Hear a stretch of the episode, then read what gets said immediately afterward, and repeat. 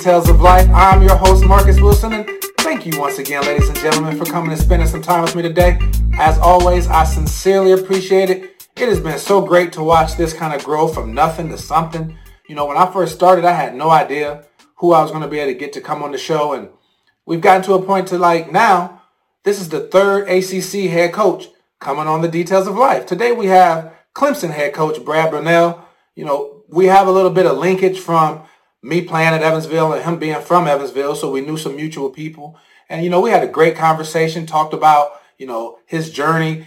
He's he's been kind of unique in the fact that his previous stops every year, the first year, even including Clemson, the first year they made it to the NCAA tournament, which is rare because normally when a head coach is coming in is because quite possibly the previous coach failed or didn't meet expectations and so they don't have a strong team. So for him to come in and make that instant impact, I think that'll be something that some of you coaches out there might want to listen to. We also talked about, you know, the shadow of coaching in a football school. We all know how good Clemson is. It's like uh, Clemson, Ohio State, Alabama is like one, two, three every year. You know, how does that affect the basketball program? Also talked about Clemson grit which is something that I really found interesting, uh, something that is kind of a mantra for his program and what that means. And then, of course, some of the expectations and players that he think may have an impact next year. So a lot of good things, great conversation. I'm excited to have him on. So without further ado, let's go ahead and chime in with Clemson head coach Brad Brownell.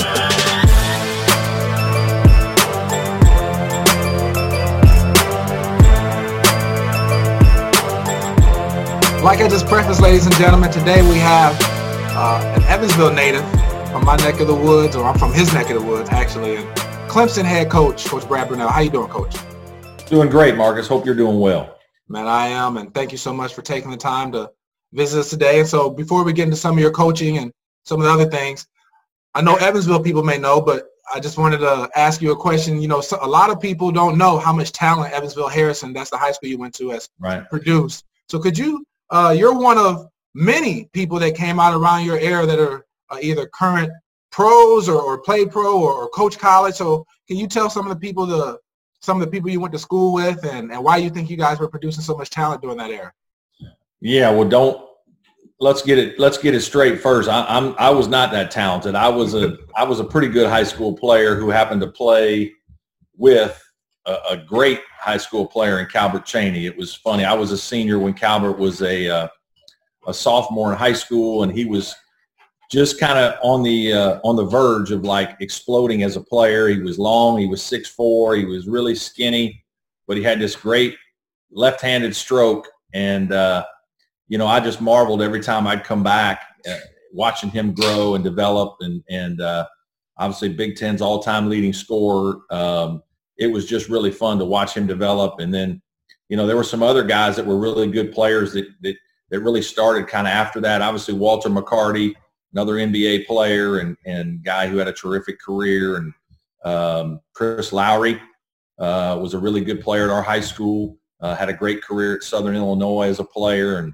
uh, won a bunch of games over there. Brent Kell was another good player that uh, had a good career at U of E. And so, yeah, uh, that, Evansville Harrison produced some, some really good players. I was on the bottom end of that uh, compared to those guys. But a lot of guys who really love basketball, and I think that was the common thread. Obviously, growing up in Southern Indiana, my dad was a high school teacher and coach as well. Not at my school, but um, you know, the common theme growing up where we did is is basketball, and uh, you know, it's obviously much different here down in the South where I am right now in South Carolina, uh, where football is, was pretty significant here with the Clemson Tigers, but uh, uh, where we grew up, everybody was it was all basketball all the time.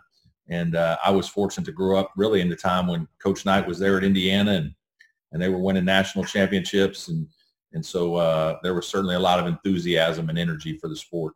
Yeah, definitely the Hoosier State. We, we're known for basketball. And for those of you guys that don't know, Chris Lowery is the head uh, associate assistant at uh, Kansas State right now. You guys produced another pro, uh, Kevin Hardy, on the football yeah, field. Yeah, absolutely. great NFL player. And so to have that many pros and people that have done well I just wanted to let the people know that that's extraordinary for one high school to produce that many, especially around the same time frame. Yeah. Um, how did you get your break into coaching? And also, if you could kind of tell us the couple stops that you've been to leading up to where you're at right now. Yeah, I was a small college player. Uh, I played at DePauw University, a little Division three school uh, in Greencastle, Indiana, great school, and uh, most famously known for Brad Stevens' alma mater, the, the coach of the Celtics. Brad came there several years after I did, but uh, you know I was blessed uh, to be around really good coaches uh, growing up. Obviously, my father, you know, taught me the fundamentals at a very young age, gave me some passion for the game, and uh, just being in the gym all the time really got my start. I uh, played for a great high school coach, Gerald Van Devender uh, at Harrison, who coached Calvert and, and, Chris and Brent and all those guys that we talked about earlier. Uh, he, he did a good job of, of, of really uh, uh, teaching me a little bit initially about discipline and, and team and working hard and all those kinds of things. And then I was really blessed to go to DePauw where I worked, uh, played for Royce Waltman I had an unbelievable experience there. Learned so much about the game, and and uh, every summer I would come home and uh, I would work U of E's camps, and so uh, got to got to know Coach Crews, uh, Marty Simmons, who obviously is with me now. A bunch of those guys, Kirk Saarf, guys that that that coached there at U of E for a long while. Uh, blessed to just be a part of that program uh, for a little bit, and then w- when I graduated in '91, Coach Crews had a a spot as a grad assistant open for me. And uh, so I went down to U of E and and worked for a year and and got to learn from him and be around some great players. Shared an office with Marty Simmons. We were my first year in coaching, working with that guy every day was outstanding and uh, just really learned a lot. Uh, and then I learned hard about what coaching is really like uh, at the Division One level. Um, they got rid of that position at the Division One level in 1992. Uh, they said no more GAs. So I've, I've been a coach for a year was on was part of a great team that went to the NCAA tournament, and then really through no no fault of my own, I was out of a job again, and kind of uh, welcome to coaching. This is what it's like. And uh, but I was fortunate. My college coach at the time had been the uh, had moved on to the University of Indianapolis a Division two school uh, there on the south side, and so uh, I went up there with him as a graduate a grad assistant and finished uh, two years working for him there, and and uh, it was great to be on the other side of my college coach and see things from a different angle a little bit. Uh, learned a ton about the game. And then, you know, you got to be lucky in this business. You, you, just, you know, some of it is certainly uh, being prepared and working hard and all those things, but you, you also have to be fortunate. Um, I got married that spring uh, to my high school sweetheart and didn't have a job. You, you kind of get done as a GA and now you know, just like it is today with my guys that work for me. Hey, we, we try like crazy to help find a job for you. And I remember interviewing for a couple small college assistant jobs, couldn't get anything, and then went back to U of E and was working their summer camps again. And and uh, a guy by the name of Will Rey, who was a, a former assistant for Coach Crews and was also the head coach at Loyola of Chicago at one time. Uh, a friend of his by the name of Jerry Wainwright uh, had just been named the head coach at UNC Wilmington. And so uh, he recommended me to Coach Wainwright, and I didn't know him at all. Uh, got on the phone, had a phone interview, and then uh, went down on a in-person interview and, and uh, fooled him a little bit, and he, he hired me. And so in 1994, picked up and moved to Wilmington, North Carolina, and uh, really a lot of great things happened for me once I, I moved to UNC Wilmington in 1994. One of the things that always stands out to me when head coaches talk, I know sometimes – the public may talk about head coaches' salaries and all this and that, but they don't understand the the years of making almost nothing, you know, and yeah. just doing it for free, doing it because you loved it and you knew this is what you wanted to do. And yeah, now you've reached a level of success in the ACC, but you you started uh, making yeah. basically nothing and like you yeah. said going without a job for a while and just trying to figure it out and so well you find out if you're really passionate about it if that this is what you want to do your back's against the wall there's you know, you're, you'll almost take any job just to stay in the profession. And, and again, you have to be opportunistic. You got to be a little bit lucky. Uh, you know, the job that I took was the restricted earnings coach back when they, they had the restricted earnings coach. So I went to UNC Wilmington to make $16,000. It was my fourth year out of college. Uh, you know, I was a lot of peanut butter and jelly sandwiches, man, uh, during those days, but I didn't care. I just wanted to coach and, and I was blessed that my wife uh, you know, was a teacher, so we really lived off her salary and and uh, you know survived there for a couple years, uh, just trying to learn the game and get better and, and improve as a coach and and uh, you know, but yeah, you, you certainly are going to have those times in your your career when you're young, especially uh, when you're you're you're you're going to be tested in terms of your enthusiasm enthusiasm and passion for the job. Definitely, definitely, man. I, I respect that grind. So as you talked about, um, you, you landed at UNC Wilmington. So as an assistant, then you eventually got the head coaching job. But also wanted to ask you, so your first year as the head coach there, uh, you won the Colonial Athletic Conference, took took them to the uh, NCAA tournament. Then a few years later, you end up getting a head coaching job at Wright State, won the Horizon League in your first year, took them to the tournament. Then your first year at Clemson, go to the tournament. And that usually doesn't happen. Normally, like when a coach comes in, they're usually trying to rebuild because obviously yeah. maybe the previous coach didn't have success. So what are some of the reasons that you think you've had success in the first year and all the, you know, the stops that you've been at as a head coach? Well, they were all unique. Um, the first one is you got to have good players. Uh, don't let any coach tell you that you ain't winning without good players. Uh, and so I was fortunate uh, to really have a really good guard uh, at all three places where I took over. Um, the, the Wilmington job, obviously, I'd been the assistant for eight years there. Kind of every two or three years, I just kind of got promoted to where I was the associate head coach for Coach Wainwright, uh, a guy who did a terrific job at, at UNC Wilmington, really built the program, and he ended up leaving to go to the University of Richmond. You know, so they promoted me, and so I, I obviously had helped recruit some of the players. I knew the league, familiarity with the job. Uh, we had a great team coming back, team that had been to the tournament the year before. We were picked to win the league uh, in my first year, and so that was a real challenge. Was was kind of coaching in his shadow for a year or two there, and proven that I was worthy uh, of this job. And so we had a great player by the name of Brett Blizzard uh, and another good player, Craig Callahan, who we played through. And, and so that, that one wasn't as hard for me because I was so involved and had relationships with the players. Going to Wright State uh, four years later and taking over uh, was, was, was much different. Now you're, you're dealing with guys that you don't know. You know, you have a couple guys that, that, that transfer when you come in as a new coach. Uh, you're trying to earn the, the respect of the players that are there. I think one of the things that I've always done is when I take over a job, those are my players. Whether I recruited you or not, you're my player and, and I'm going to do whatever I can to help you be successful then and for the rest of your life if you're one of my guys and you immediately become one of my guys. And, and so I, I really try to convey that message as quickly as possible. Uh, I don't talk about rebuilding or, you know, anything about what's happened in the past. I think you just move forward and uh, approaching it that way, really trying to connect with the seniors. I think I've always done a really good job of trying to connect with the new seniors because those guys, you know, this is their last chance. Uh, some of those guys, you know, it's, it's tough for them to leave their senior year, uh, you know, and sit out a year. Guys don't want to do that. And it's obviously really difficult for them, challenging. And so uh, Deshaun Wood uh, was a great guard at Wright State who uh, I was fortunate to take over. Paul Biancardi had recruited him, done an unbelievable job with him, and Deshaun uh, and I really connected.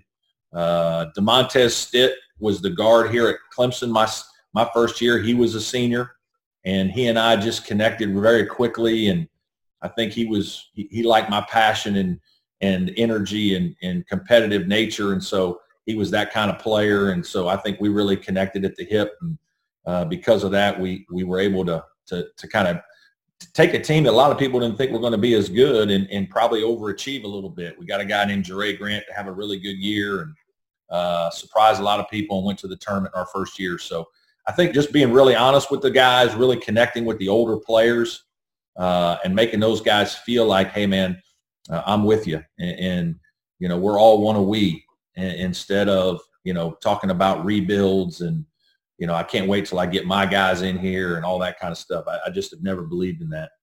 I totally agree. And uh, we, we know guards win. At least I think guards win a lot of times. And, but I really do uh, respect how you kind of lead the guys when you come in because we know every everybody has their own philosophy. But I know coaches that come in and they're just like, let's get these guys out of here.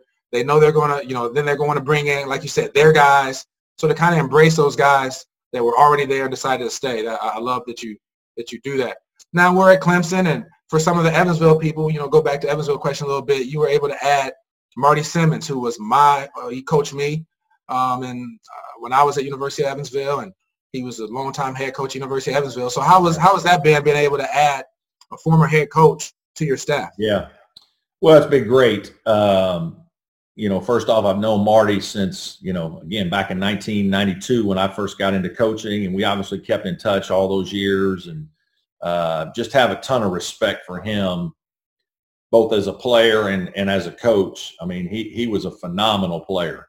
Uh, he was, I mean, he, he could get it done. Now he could really score the ball.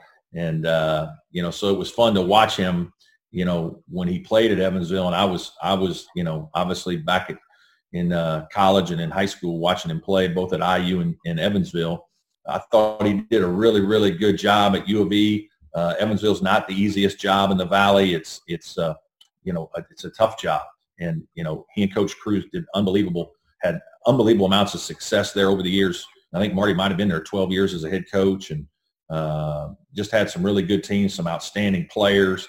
He's very well respected in the college coaching profession for his knowledge of the game. Um, really knows how to teach the motion offense and and the things that, that he learned from Coach Crews, you know, through the Coach Knight system. So we have a lot of similarities that way.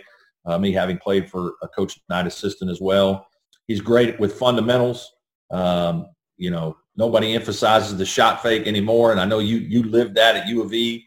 Um, you know, and he's a guy that, that just really knows how to teach basketball. And so to have him with our program the last couple of years has been a lot of fun for me. And it's really helped me having a guy who's been a head coach because he knows what you're dealing with. He knows the pressures that you feel. Um, he knows uh, some of the situations you've been in, difficult situations, you know, whether it's media, whether it's players, whether it's dealing with assistants, alumni, anything. He's he's already been through those things. So to be a sounding board for me, that's always been really good. And, and uh, he's given me some really good advice in that way. Uh, I think it's also been good for Marty. I think it's been great for him to to see basketball at the ACC level and to see some different styles and different coaches and philosophies and the way the game's probably a little bit different. Very athletic league, uh, up and down. Uh, you got everything from a Jim Boeheim two three you know matchup zone that that has played 40 minutes every game all season to to uh, dealing with teams that press and pressure and obviously uh, Hall of Fame coaches like Coach K and Roy Williams Jim Boeheim. And uh, so to, for him to be able to see that uh, every day and to study film on those, I think it's been good for him as well. So it's been great. We really enjoyed having him, and uh, he's going to get another shot here somewhere again, and he's going to do an unbelievable job. He's just a terrific coach and a and a great person. Yeah, he is. I'm sure it does help. Like I said, having another head coach to sound things off of, and he wasn't my head coach. Coach Crews was my head coach when I was there, but Coach Simmons was, uh, you know, he, he helped me out a lot as my assistant because he, again, like you said, I knew how good he was. So then that was just instant respect off of that. And then, you know, he was just a good, he was a great assistant coach. You know, he knew when to double down on what the coach said. And he also right. knew when to pull you to the side and say, hey, I know you didn't like how coach told you that, but don't don't worry about how he said it. What did he say? And so he really helped me get through some some good years and helped bring the best out of me there.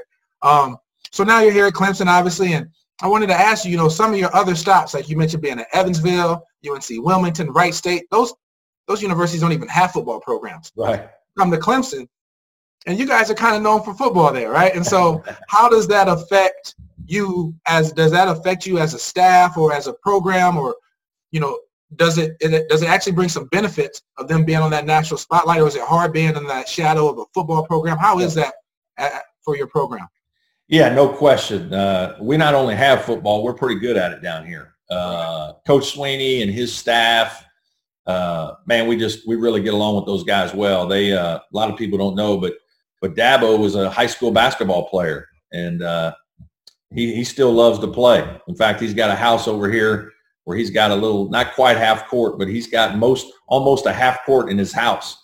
Uh, he's got a little garage with uh, hardwood on it there, great basket. So uh, he's out there playing. He's got boys that love to hoop, and and uh, so he's a huge basketball guy. Tries to come to as many games as he can. Um, he's been great to us. Uh, no, I love being at Clemson. I love the fact that uh, uh, our people are as passionate as they are about you know really all the athletic teams. Certainly, football is is is the king here as it should be. We've got unbelievable tradition, success.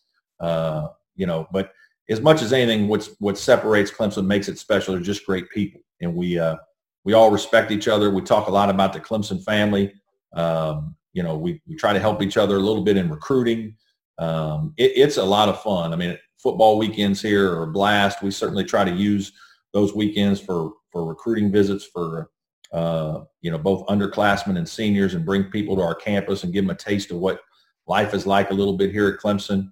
Um, and so we certainly enjoy those guys, uh, have great relationships with a lot of their assistant coaches and uh, the kind of success that they've had. I've watched it. Uh, Coach Swinney's done as good a job of, of building a program as anybody uh, in football. Um, he's taken them from a, a nice program to one of the powerhouses in college football. And to watch him do it, his passion, uh, his power of positive thinking and, and uh, his vision and the way he gets the most out of people, it, it's you know, he's a tremendous leader. And so it's been a lot of fun to kind of watch that uh, evolve here over the last decade.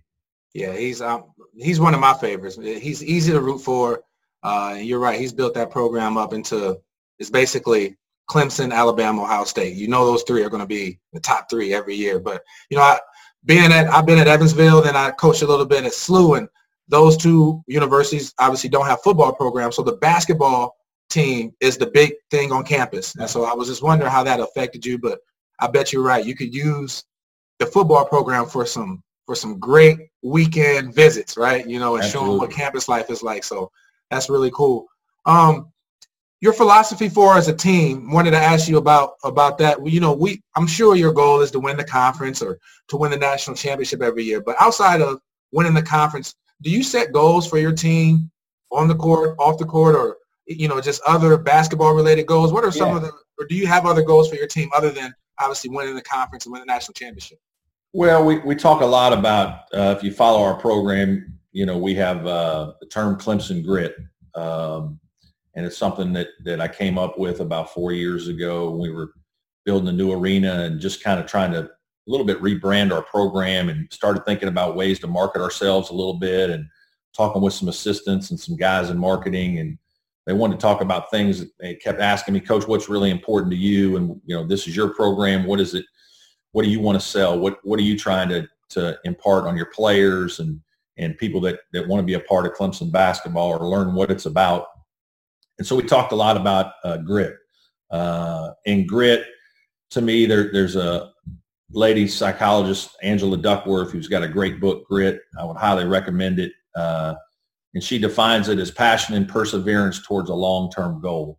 Um, you know, and, and, I think that that's something that certainly applies to college kids. Um, you know, something like getting a college degree, a four-year commitment to working hard and persevering in the classroom uh, to earn a degree, I think is is certainly going to take some grit.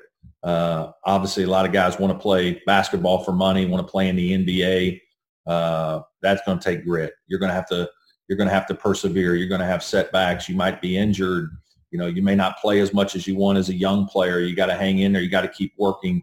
And so we, we talk a lot about grit, daily improvement, having a growth mindset, uh, and understanding that, um, you know, you, you control your destiny and that uh, you may you may struggle with some things now, but uh, we talk about the power of not yet, your ability to hang in there and persevere and fight. If something uh, if you're passionate about something enough, you'll work to it. And uh, that's a little bit like what it what it's like if you want to get into the coaching profession. You're, you're going to have to you're going to have to overcome some setbacks. You're going to have to persevere. You're going to have to fight. And so, you know, we obviously use it as a life lesson, uh, but it's really what our program's about. It's our mantra. It's it's it's what we talk about with our players. We try to get them to apply it to things that we think uh, are important to them and things they find important in their lives. Uh, so that's what I would say about Clemson basketball. Yeah, I've, I've, been recommended that book before, so you just brought it up again. So I, I feel like I need to go ahead and read it. But I've heard a lot about grit. Uh, that, that's pretty cool. So looking forward to next year. Um, you know, do you have any any grad transfers? Any guys that were sitting out? Any incoming freshmen or anybody that you think might have a breakout year? And what are some of your expectations? Yeah, we, we had a we had a great year in recruiting last year. Um, PJ Hall was the number one player in South Carolina. He's a six nine, six ten. Uh, you know, center uh, who has the ability to play both inside and out. Uh, just a, a, high level guy that, that we think has a bright future and and uh, a guy that we're excited about because he's a little bit hour hour 15 minutes up the road and and a guy that you know, for us to, to get the top player, we, we usually have to fight off a bunch of people from other states coming into radar radar state on some of the good players. So to get PJ to come to, to Clemson was a big get for us. Uh, we got a young man by the name of Olivier Prosper, who's uh, Canadian that uh, uh, we think is going to be outstanding. And one of my assistants did an unbelievable job of kind of identifying him at a young age and, and understanding that he could he could graduate a little bit early. And uh, you know, we just thought he had this tremendous upside, tremendous talent, and uh, he just kept getting better and better. We signed him in the early signing period. He had a great senior year, um, six six seven six eight athlete that unbelievable young man, great great student, uh, comes from a terrific athletic family.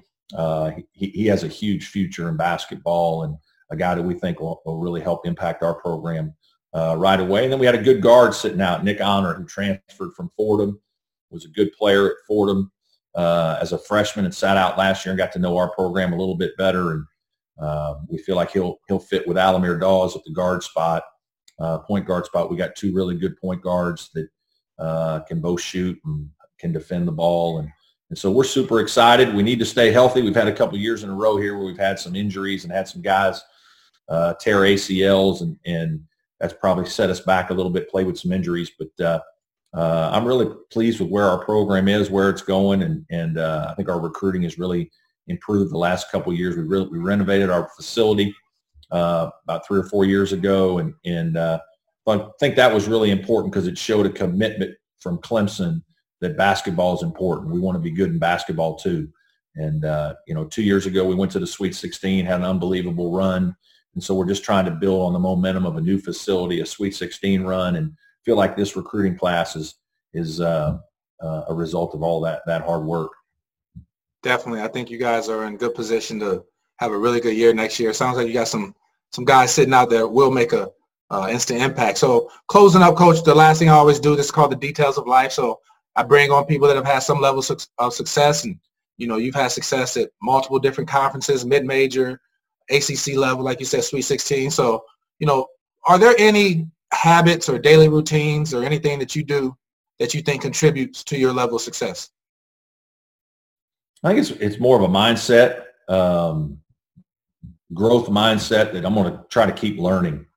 Um, you know, I was very fortunate that I was named the head coach at UNC Wilmington at 33. Um, you know, that was 17 years ago now, maybe. Um, and it, when you're given a responsibility like that at a young age, I think you, you know, you got to be careful not to feel like you, you know, you're starting to make it. You know, you, you got to wake up hungry every day and you got to work really hard. Those are certainly important. That it goes back to my grit uh, feeling. But I also think understanding that, you know, the moment you think you know it all and, and aren't still learning, you're in trouble. Uh, I really try to keep learning, whether it's, you know, leadership, reading books about leadership, whether it's basketball. Uh, I mean, I'm still during the coronavirus every day. I watch at least two hours of basketball. I'm either watching my team, I'm watching something from the NBA, I might be watching a clinic. Um, I even get on YouTube and look at some of these YouTube clips of of uh, clinics and, and speakers and different things. And so I, I just think uh, the ability to keep learning and that that that thirst for more knowledge, I think, is extremely important. And uh, you know, uh, that's something that I wake up trying to do in different areas of my life is continue to learn. I think knowledge is power, as, as they say. And so that's that's really what I try to try to do every day is think of a way that I can get better personally, uh, and usually that's by learning from others. Yeah, that's pretty cool. It reminds me of one of the things Coach Crews used to tell me when I was at uh, Evansville. He said, whenever you feel like you've arrived, that's when you're going to start to fail.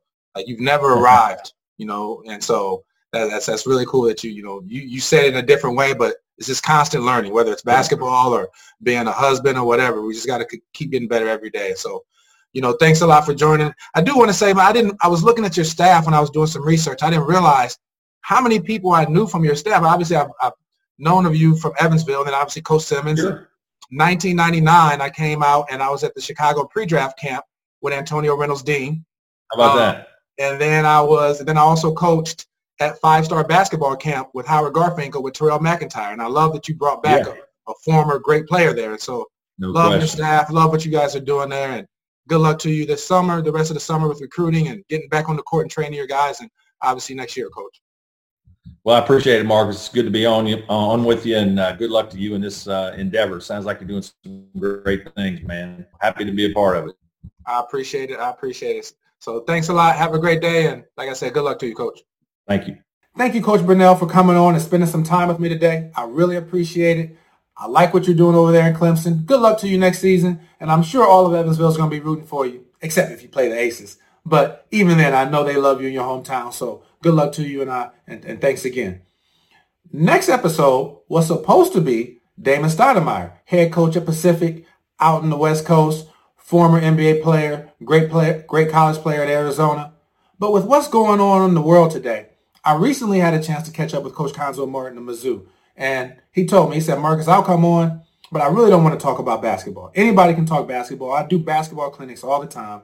If I'm going to come on, let's talk about real life. Let's talk about some real life issues, which I respect tremendously because normally if I want to talk about anything outside of basketball, I get the opposite answer. It's like, hey, let's stay away from that. Let's stick to basketball. So the fact that he wanted to come be transparent and talk about some of the things going on in the world today, some of the social justice issues and racial equity issues, it was a great conversation. I know you guys are going to love it. It's something different for the details of life. And he was just such a honest and upfront man. Any of you guys that have ever seen him speak, you know what I mean when I say he just dominates the room. His character and integrity, you know he means what he says, and he's a great mentor for a lot of these young student athletes that have a that have the chance to play for him at Mizzou. So make sure you tune in for that because what he did was exactly what the name of the show is. He came in and talked about the details of life.